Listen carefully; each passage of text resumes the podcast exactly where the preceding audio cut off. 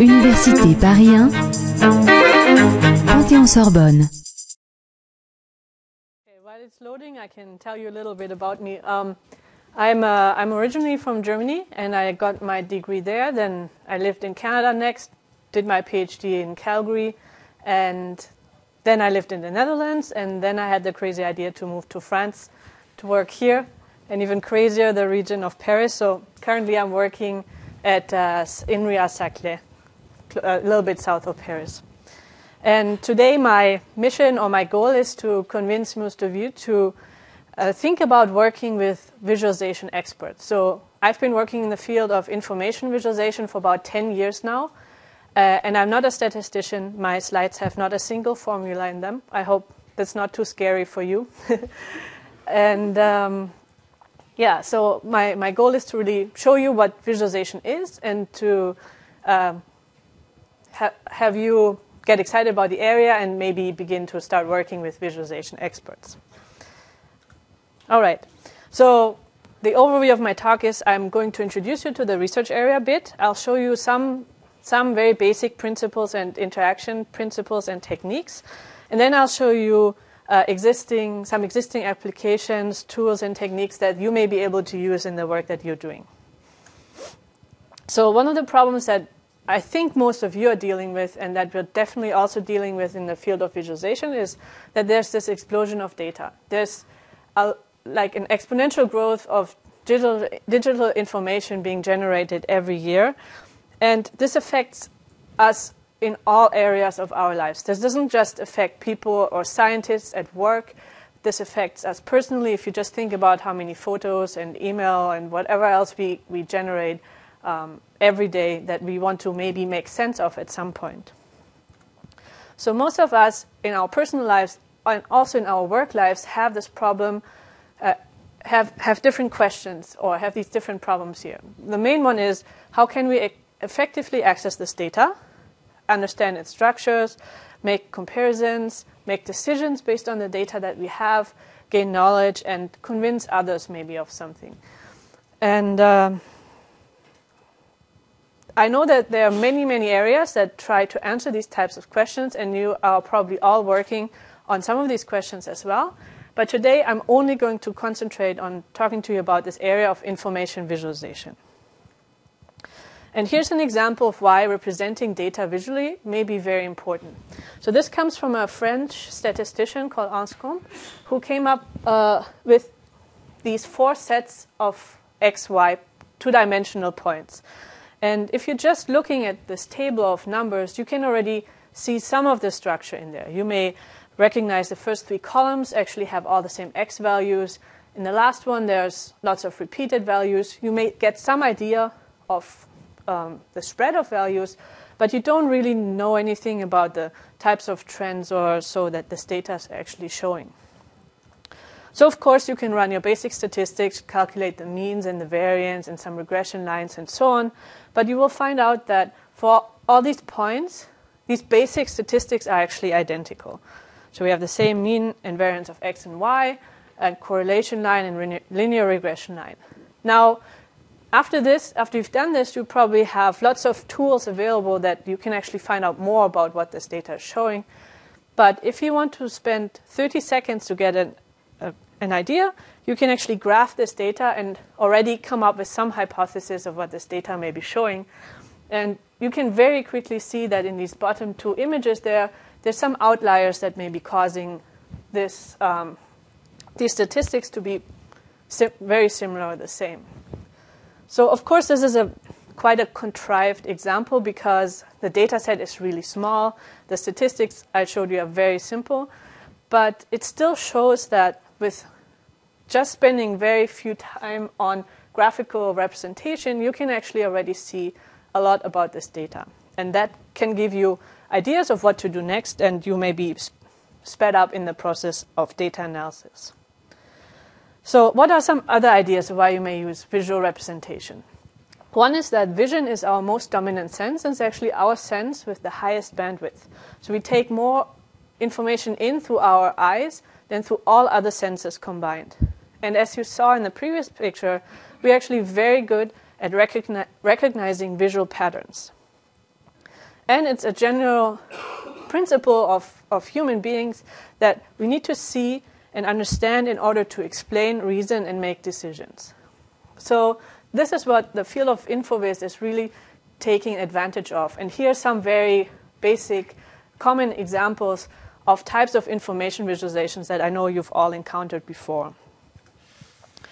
So, visualization is typically used for two main things. One is for data exploration, where you have this problem of maybe this data set I showed you in the beginning, where you have some data, you don't really know its structure, uh, you don't know the patterns in there, and you want to know what it's about. Or you want to form hypotheses that you may want to test or confirm a hypothesis. And in the previous talk, we actually saw uh, an example of how, how a model was sort of visually confirmed and, and how well it worked, for example. Um, the other main point that visualization is good for is for communication. So, in case you already have your data worked out, you know what it says, visualization can be extremely helpful for you to communicate with the people you're working with or working for to, to tell them what to do with based on this data. And I'm going to show you a lot of examples of visualization as, as a, used in communication. So the field of information visualization is actually not that old. It's about 25 years old. Uh, it came out of other disciplines, specifically scientific visualization, computer graphics, and HCI, which stands for human computer interaction. The major conferences, we just had a deadline last week actually, is IEEE VisWeek. In Europe, it's the best one is uh, the EuroVis, uh, Eurographics Eurovis conference. And then there's a big HCI conference called ACM CHI, which also has a lot of papers on visualization every year. Originally, um, there were two main fields that had to do with, or this developed 25 years ago. Uh, this distinction between scientific visualization, which was there first, and information visualization. And the main difference is that in scientific visualization, you typically deal with data that has a very specific spatial meaning. If you, for example, take uh, an MRI image, you know that where each voxel of your data is supposed to be because it represents something physical. In InfoVis, this is not the case. We have abstract data, rows of tables, rows and columns of tables, and typically there's many, many, many different ways of representing this data. And I'm only going to talk about information visualization today. Very recently, maybe in the last five to ten years, this other field called visual analytics developed, which is very related to both InfoVis and scientific visualization, but takes the whole data analysis approach, uh, process into account in that it also tries to work very closely with people in data mining, psychology, and so on to, to get the whole phase of data analysis um, in the, uh, together from um, taking the raw data, modifying it, running certain algorithms on it, and then representing it, and then decision, the decision making part at the end. So now I have a, few historical examples that also show the power of, of visualization. So in 1854, cholera broke out in London, and this was really severe because um, within 30 days, 616 people died. And at this point, people thought uh, that they died because there was something in the air.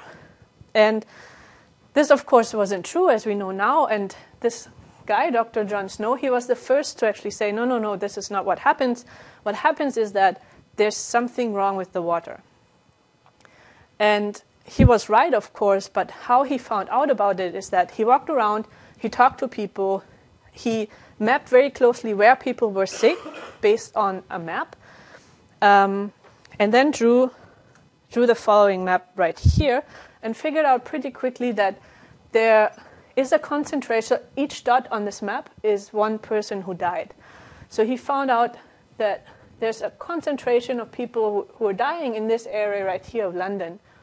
And what he also did, because it was his hypothesis that has to do with water, was that he mapped the pumps with these little X's everywhere. So he could see that in this area around Broad Street, right here in the middle, there's lots of people dying around this this water pump. And what he did is he took this, this graph and convinced the local authorities to disable the handle on this pump. And after this, the outbreak stopped. So it was a way for him to communicate about this um, incident or about his hypothesis, convince, uh, and convince others, and actually he saved probably lots of people using, using this visualization. Another one that's very important for French people to know about is uh, Napoleon's march on Moscow. Um, Edward Tufte, who is um, a very well known uh, person talking about um, information visualization, he named this the best statistical graphic ever drawn. And it's quite good. I'm going to show you a bit of a higher resolution one. It's very good because it combines a lot of different types of data into one graphic. So the first type of data we have is spatial. So what we see here is the amount of soldiers marching from the Russian border um, from this river to towards Moscow.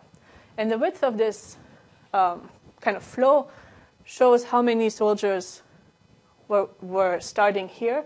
Some were branching off, turning right away, and some took some, some other routes. But basically, what you can see is that there's about this many who started here, and you can see how many arrived in Moscow. Pretty much right away, they all turned around and uh, then reached a very critical. I mean, lots of people died on the way back. There's the black line here. Lots of people died right here. And what you can see happen, or why so many people died, is if you correlate this with the temperature that was was happening in Moscow right there at the time, or in Russia, it was dropping to minus 20 degrees, minus 11 degrees here, and they reached uh, they reached a river right here, and lots of people died crossing this river, so that only one third of the soldiers arriving here actually made it made it back. So it's a very powerful story that is here told in, in this one image. Very recently, of course, there's been lots and lots of work in visualization. I'll just show you some examples. So, this is the winner of the National Science Foundation uh, Visualization Challenge. Oh. So, what they're doing is that they're tagging trash. So, they're putting these, these kind of cell phone tags um, on, on, uh, on trash that people are actually show, throwing out. And then their, their goal is to actually visualize where this trash is going. And the images are quite stunning because it's, it's quite surprising what's happening. And so the visualization that they're using is actually quite simple. It's just a, a spatial um, flow map, I would say, that shows you where the data is going, but uh, where the trash is going, but the message is very strong and surprising as well. So this is a, a good example where you can actually convince people to, to think about uh, the way that the trash system is working and, and if this is maybe the most efficient way to uh, recycle. And this is an, another example where the, um, what is visualized is the, the algorithm. So this is a computer playing chess against itself. And what it visualizes is the types of choices that the computer is calculating. And by looking at maybe on the first try, it's difficult, but when you look at this several times, you can actually get a glimpse of what this algorithm may be doing and how it, how it is stepping through the different levels of the chessboard. This may be really difficult by doing an inspection of the source code, for example. So here the visualization can be also quite, quite helpful in, in determining what the algorithm is. Um, another movement that's very recent in, in um, I would say data analysis, statistics, and visualization in general is this movement towards open data. You know that a lot of governments are putting a lot of their data online, and the problem is that we need to convince people to make use of this data and to do something useful with, useful with it. And one way that this type of engagement is trying to be encouraged is by using visualization. So this visualization I would say it's not necessarily the best one, but it's definitely an engaging one where um, they took some OECD data about the better life, it's called the Better Life Index, um, and mapped each of the indicators to one of the petals of this flower. So there's, you can see by the size of this petal how, uh, how satisfied people are with their income, housing, work life balance, and so on. There's also other things that um, other systems that try to get you engaged with, with data and with through visual means. One of the systems is called Many Eyes. I, I don't know how many people have, have heard of this before. It's quite, it's quite famous in the visualization community because it's, it was one of the first systems that allowed everybody to upload data to this website called Many Eyes and uh, then pick from a predefined set of visualizations, which is not that dramatic at, at the outset, but what's cool ab- about this novel is that um, it has all these Web 2.0 features. So you can you can comment on this data, you can share it with others, you can um, can discuss it, and so on. So together with something like the open data movement, this uh, this really goes towards this goal of getting the public engaged with data. And of course, there's lots of research on special visualization environments, like how do you visualize data for use in a cave, on tabletops or large displays. And actually, the two pictures on the right is what I'm most known for in my field. Um, but I'm actually not going to talk about this at all today. so another big field is text visualization, um, because we have lots and lots and lots of digital text now to analyze. This is a visualization a friend of mine at, uh, in Canada built, where he visualized court cases and comparison between different types of words that happen in different types of court cases in the US. And you can, you can tell when you use this as an exploration tool, you can tell a little bit about how judges, um, what the judges are thinking about certain topics. It's, it's actually quite intriguing. Um, if you're interested, just look for parallel tag clouds on, online and you'll find a nice video. Graph visualization is a very big one. This is a graph of the field of visualization that just tells you a little bit about what the different areas are that visualization is related to. I'm not going to talk much about graphs today, but it's a very big research field. Tree visualizations, this is one that was developed at my, my current research lab at, at INRIA. It's a new way of visualizing family trees, which aren't actually trees, they're graphs as well.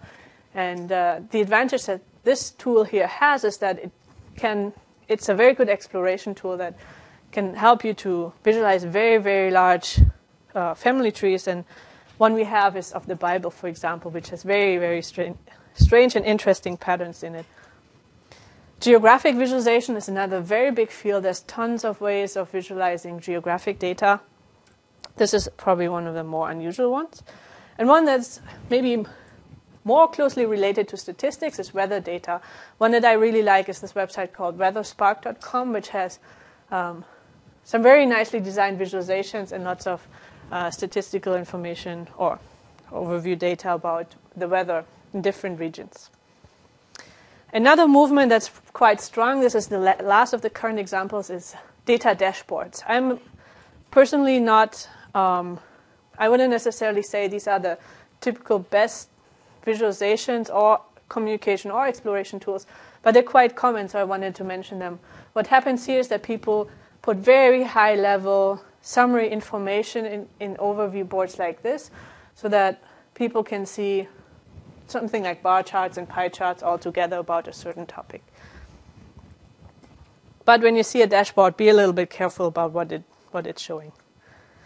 There are many resources for more examples, and I think the slides will be available after, or if somebody wants them, I'll put them on my website. Um, you can read about this later. So, the next thing, if you're now convinced that visualizations may be a good idea, um, the problem is that it's not as easy as it looks to create a good visualization. There's actually many, many different rules, and they depend on what you want to do with the visualization, what tasks you have, what data you have, and so on. And one of the main fundamental problems is uh, depicted quite well in this picture here. You, you really have to make sure that what you're showing with this data is also what people reading when they take the visualization that you have, that you've made. And the problem comes from looking at what a representation actually is. So a representation of data is a formal mapping between what this data or information is to a visual form. And it's typically a sign that stands for something uh, other than itself. So a very, very simple so visualization of a concept is uh, different types of numeral systems. So we have the decimal system, the binary system, and the Roman system, and each of them are good for something else. So different representations reveal different aspects of this information. So, for example, the decimal system allows you to count and in powers of 10, and it's proven to be quite good for the types of things we like to do in everyday life. Uh, binary lets you do the same thing, but it's really much better for use in computers. The Roman system, uh, not very good for much other than impressing your friends or looking more sophisticated. And now you have a, like if you've picked a certain representation, say the decimal system for representing a number, you still have to present this information, which means you have to figure out how you're actually going to draw this. And if you look at these different ways of drawing this number 34, each of them have, have a different effect on you based on, on how you draw it. So, where and how things are placed on the screen has an effect, and it's important to know about those. So, here's an example of where I think this is uh, not particularly well done, and I'll give you a minute to think about why. So, this visualization behind here is, is showing market capitalization. So, it's showing uh, what it would cost to buy all of a company's stock at a current price. So, this compares 15 major banks before and after the banking crisis. So, I'll give you 30 seconds to look at this and think about why what you like about it and what, why, you you, why you may think this is not a good visualization. So, this basically touches the main problem. Um, typically, when you see a visualization like this, you are expecting to compare areas. You look at bubbles and you think, okay, this is an area so and so much bigger than this. But um, problem number one is perception science tells us that we're not very good at comparing areas in the first place. We're much better at comparing lengths and positions. And the other thing is um, this question of what we actually should be reading here. So here we have two circles. Um, one number is one, 165, 85. It's approximately 50%, but the areas are not 50%. So what they actually want us to read is the radius. Whereas when you look at this the first time, you actually think you're supposed to be reading the area. So you get a, a reading difference of about 25%. So if they actually want us to compare radius, why would they draw a circle? A bar chart would have been much better in this case. So it's quite easy to, to make a visualization that looks cool, but actually is not very good at communicating. So if you want to draw a good visualization, um, there's some advice on this. So uh, Herb Simon says, um, if you want to solve a problem simply, you just have to present it so that its solution becomes apparent. And Edward Tufte says it's important if you have a complex idea that you communicate it with clarity, precision, and efficiency. So if we want to say this a little bit more simply, it's important that you derive visual representations and presentations that allow people to find the relevant information, that they can compute whatever they need to or come to the desired conclusions, and um, that will help you to communicate whatever it is you're trying to communicate. So, another example. Uh, a, a, table is a very basic representation in that it just orders things in a list and um, and uh, in, in some left and right position. So if I ask you to do the task of giving me the uh, US state with the largest number of college degrees and the largest number of per capita income, you know, you can do it. You can go through all of these and you can find out that okay, District of Columbia has the highest number of college degrees and Connecticut has the highest number of per capita income. You can do it. With a much larger table, you can no longer do it. But if you draw a scatter plot, the answer becomes immediately apparent because the two bubbles right here and right here are the ones you're looking for. You just go spatially to the right and to the top, and you have it right away without any serial search. So, how do we arrive at a vis- visualization? The very, very basic way of describing what, we, what we're doing is we're saying we take raw data, we select the type, so parts of the data that we need, probably do some, do some computation on it. And if we have to visualize a graph, for example, we derive some node and edge tables and so on. Then we find out what representation we need to um, want to want to make, how we want to present the data, and then we display it. And at each of these steps, we also allow for a user to interact and change whatever um, decisions are possible. This is a very simplistic model.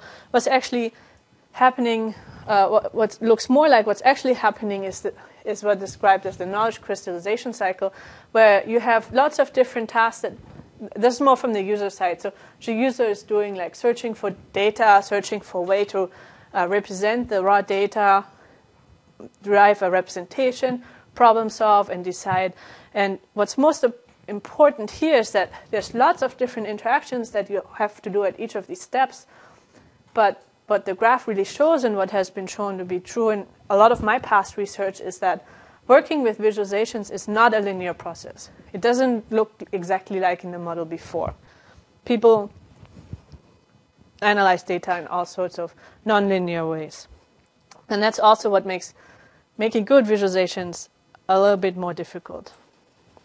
Okay, in this uh, second last part of my talk, I picked a couple of examples about multivariate data because I thought most likely what you guys are working on are larger data set with lots of dimensions. So um, the first one I thought would be quite common is scatter plots. So uh, as I've seen in the first two talks, you all know what scatter plots are. Um, you can you can also use size as you if you want as a third dimension. But as I told you earlier, actually circle sizes are difficult to read, but you can use them. Um, this is a a very good example of how a, a, very simple temporal scatter plot can be used as a very effective communication tool. Uh, how many of you have seen this uh, TED talk by Hans Rosling before? Okay, just a few. I'll, for the others, I'll play, a, I'll play a short sequence of this. So he's a professor of health in, uh, at the Karolinska Institute, or is giving a, at least a seminar at the Karolinska Institute in Sweden, where he is talking about the effects uh, of global health. Um, actually, maybe I have to change. I had to copy to a different computer, so I think all my video links are broken. So at, at this point in the talk, he's basically introduced what he's trying, what what he's going, uh, what why he was building the scatterplot application, basically to get his student, students involved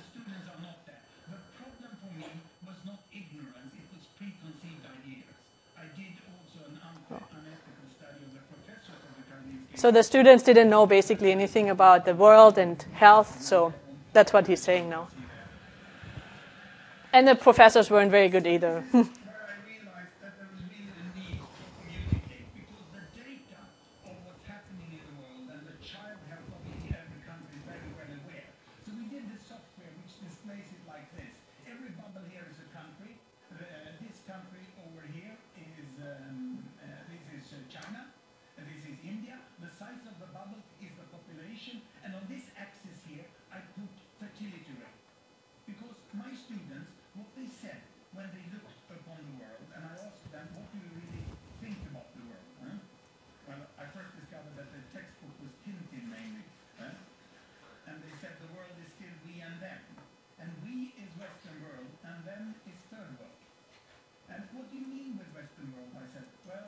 still two types of countries? Or have these developing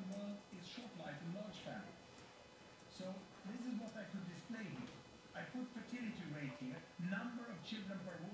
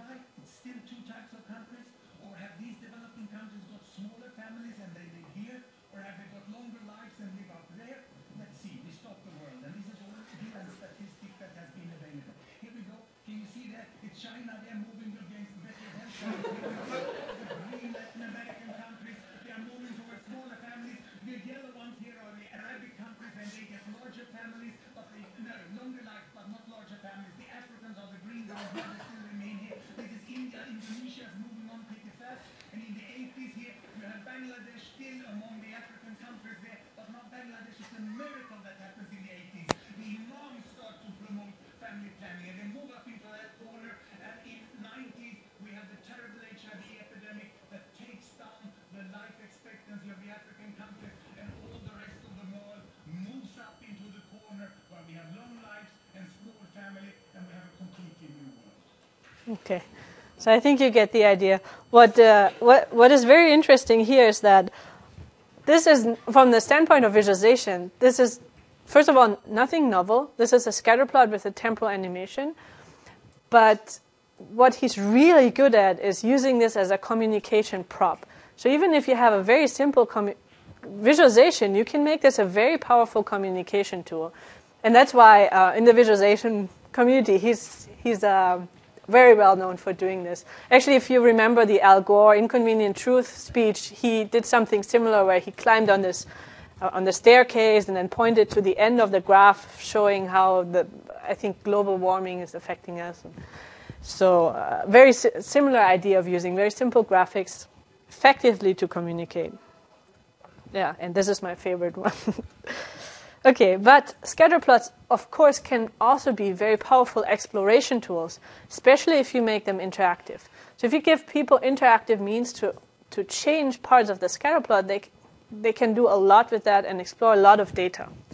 So to make a scatter plot a multidimensional data visualization tool, typically what you do is you use a, what's called a scatter plot matrix. So for each uh, dimension in your data set, you, you visualize a small scatter plot with two, uh, two pairs of dimensions, and then you put them in a plot like this. So this, uh, what I'm going to show next is, um, is a tool that was developed at my team. I wasn't involved with it, but uh, it's still, I think, a powerful way of making scatter plots usable for multidimensional data. Now I'm going to switch to the actual video. I'm going to stop here. But uh, unfortunately, one of the things to critique about this video is that the rotations are way too fast. When you see this for the first time, uh, this is really overwhelming. But uh, this can be um, controlled, so you can have this this done much slower, and that will allow you to actually track these points across dimensions much better. Uh, I think what happened is he worked on this for so long he could do this as fast as you see in the video, but for first time viewers, yesterday I had some, I mean, it's hard. Yesterday I, I had some problems too. So, yeah, uh, what's important about this tool is that there's many, many uh, interaction techniques added on top of a simple scatterplot uh, matrix or scatterplot applications that allow you to do all sorts of different exploration um, in, in this data set. And this tool is av- available on our website. We're currently restructuring the website, so uh, if you look, go there next week, you will have an easier time finding the tool if you're interested. Uh, another very well known technique is parallel coordinates. And uh, I don't know if you've heard about it. I'm always surprised. A lot of people haven't. But it's a very simple multidimensional visualization technique where you put each dimension as one vertical line and you plot each data point you have based on each of its dimensions. So each data point becomes a line. And this is very, very heavily researched. Actually, if you, if you search for parallel coordinates in Google, there's over 4,000, Google Scholar actually, 4,800 publications on this. Um, the inventor of parallel coordinates is Alfred Inselberg. For some reason, I'm often confused with him and gets lots of papers to review on parallel coordinates. But um, yeah, his, his work is very uh, heavily cited. And uh, so it's, it's a very famous technique in Infovis that still has to uh, be used a lot more, I would say. But if you want to try them, there's lots of people who developed tools for parallel coordinates that you can download um, from, from any of these websites. And of course, there's uh, other ways to display multidimensional data. Uh, an old one, but famous one, is called TableLens. And a lot of what they're showing here is basically this is a very, very large data set, and they're replacing each row of the data set with a very simple graphic, in this case, just a bar chart or a dot plot in the end there. And Excel can actually now do some of these things. Um, not in the best possible way, but at least uh, a little bit. Glyphs, this one I showed you before. Glyphs are another way to display multidimensional data. The problem with glyphs is that they have to be designed really, really well. One of the problems with this, uh, with this visualization here is that it's hard to compare the widths and lengths of these petals across a circle like that. But it's a very engaging visualization, so it, it probably makes sense for the context it was created in. Um, then I want to talk uh, very quickly about temporal data because I thought temporal data is probably something that you encounter a lot as well.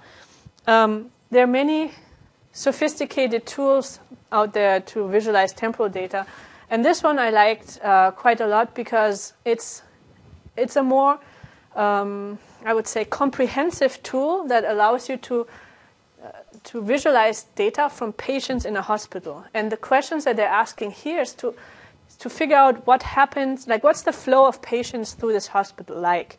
Like when when do people arrive? What happens after they arrive? Where do they get transferred, and so on. Um, and I'll show you a video of that as well. Let's see if this one plays. If it helps, I can talk over it. Uh, is it too quiet? So basically, what they're doing is they're replacing uh, the rows of patients here with the flow, and it shows the amount of people. So up here, we have the regular uh, people arriving in the ICU, and then they move to a certain floor. Here they move to the intensive care, and here they move to the second floor of the hospital. So then they can stretch this, and they, you can see more exactly how long it takes for people to move out of the emergency room. So here, the people who have to go to intensive care go there right away. The people who get dismissed, it takes a little bit longer, and the people who have to stay in the hospital and move to the second floor, I think he'll show that in a second. Um, down, that's the green line down here. They actually get moved there in the meantime. So he can he can show some basic statistics here as well, like uh, like split this up in in how many people, like the distribution, how many people, how how long does it take for how many people to move to the intensive care? So most people are moved right away, which is which is good, but some people seem to have stayed there for four hours, which is which is quite long. So, yeah, it looks like the most of the people actually were dismissed, which is fine because typically you go to a hospital, you have a broken finger, then they fix it and you go. So this is this is good. Uh, and here you can see some basic statistics also about about this area, like how long mean what's the mean time and so on. What he's showing now is, is an outlier. Like there's one patient who was apparently there for three months or so, uh, and this would be something to check in the data set. And there's also this weird pattern of intensive care going to the second floor, going to intensive care, going to second floor. So this would be something to check out. So he can click on this pattern, and on the top, the two patients that had this pattern um, get brought up, and you can you can try and find out exactly what was happening there. So yeah, the idea of this LifeFlow system is really to, to kind of have this very detailed information about each patient, but also the overview information of, of the flow of what each patient is doing, as well as all the other detailed information on the right and filtering and interaction techniques. So this is really a very good um, temporal exploration tool for this type of data. Yeah, and here he's showing the basic, very basic statistics about this again. So how long people stayed in the hosp- like in the intensive care unit. And I'm gonna try and stop this video now. but not even Alt F4 is working. Is that different on a French keyboard? No, no. Okay. My French is not good enough to find the task manager. um, another tool, actually, the University of Maryland is very famous for developing these kinds of tools that I just showed you. And if you go on their website, most of them are also freely available. You can download, you can put your data in and explore it. Time Searcher is another one. Um, there's actually, uh, since this version, there's also Time Searcher 2, which looks a little bit, has a little bit nicer graphics and some additional functionality. But what, what you can do here is really search for different types of temporal patterns, and it will show you where in your time series different temporal patterns occur, and it has lots of other nice features. Maybe we have to go to lunch now. Yeah, I don't know. I think it crashed. Not my computer. I think, yeah. So if uh, you're close to out of start, uh, to being out of out of time, so uh, all I want you to, I'll go through this really quickly. Doesn't change again. Okay, maybe we can stop right here. So I'm going to put these slides online, and if you want to develop your own tools, I have a couple of slides of all sorts of different types of visualization toolkits that you can use. Lots of them are for online. Um, uh, here, different. There's different types of toolkits for like building online visualizations, like JavaScript based, um, Java based or whatever, or for standalone applications and so on. Um, I also put some um, hints on websites where you can upload data and just visualize it there. Um, of course, if you are using R, R has lots of visualization uh, plugins as well and methods. So um, I'm not an expert on those, but there, I can point you to visualization researchers who, who are working on that. Um, and that's basically what it's okay. That's basically what I had in these slides. I think you're not missing out on much. Um, yeah, so in summary, basically, my goal was uh, uh, I'll just sum up to um, get you a little bit of an introduction to this field of InfoVis. Um, if you're interested in developing something more sophisticated, if you have specific data you have questions about, so uh, there's lots of visualization researchers out there you can contact. You can contact me or my group, and I can also point you to other teams and so on who are working on something that may be specific to what you're doing. So I hope I made this a little bit of an exciting research area for you to connect with. And uh, with that, I'll end, and then we can actually go for lunch.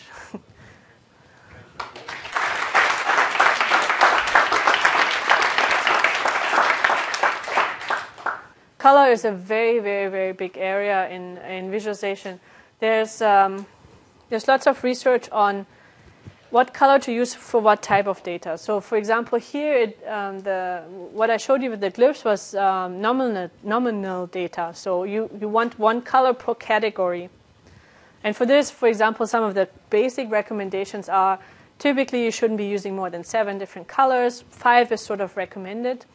Um, there, there has been some research on studying different cultures and names of colors in cultures, and it was found that uh, there's about 12 worldwide unique color names. So in theory, you can you can select all like these 12, and after that, it becomes ambiguous. But the recommendation is still to use less. Now, if you have quantitative data like um, either discrete or continuous data, then there's different color scales, and for different color scales, there's lots of different measure, measures like how many colors can you distinguish within a color scale. So if you, if you plot, um, if you use a grayscale, for example, uh, you can distinguish, you have values between 0 and 255 typically for an RGB monitor. Um, and, but it is known that you can distinguish about 90 of these. So you can, can plot 255 color values, but you can't necessarily see the difference between 255. And yeah, so these are some examples, but there's lots more research and, on that. I can point you to more if you want. Um, my point of view is that we probably have to go a little bit away from this because um, one of the one of the projects we're currently working on is this open data uh, visuali- visualization for open data.